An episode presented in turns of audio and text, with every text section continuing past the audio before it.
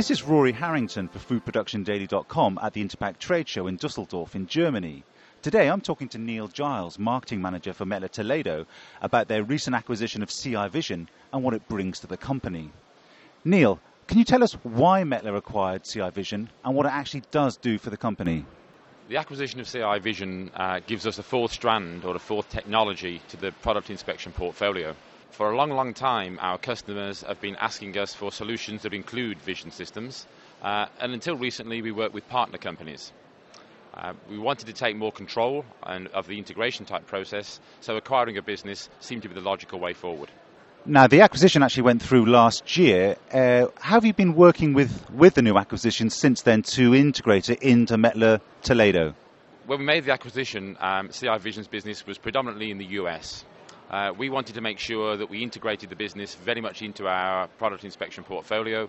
We spent the last year uh, training our sales guys and rolling the product out in certain geographical territories. Can you tell us a bit more about that? Yeah, we started the process uh, in Western Europe and, uh, and then rolled out the, uh, the product inspection uh, portfolio additions throughout Asia um, at the back end of last year.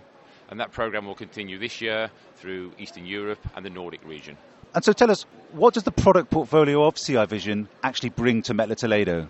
Uh, the acquisition gives us the full 360 degree capability to inspect our customers' products.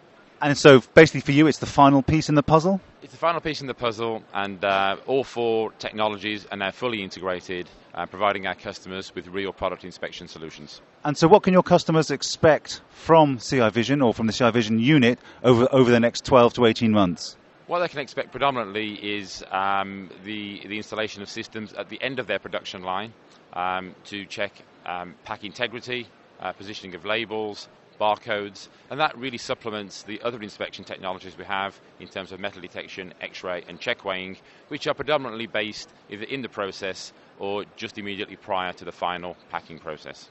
Thank you, Neil, for those insights. This has been Rory Harrington for foodproductiondaily.com at the Interpack Trade Show in Dusseldorf in Germany.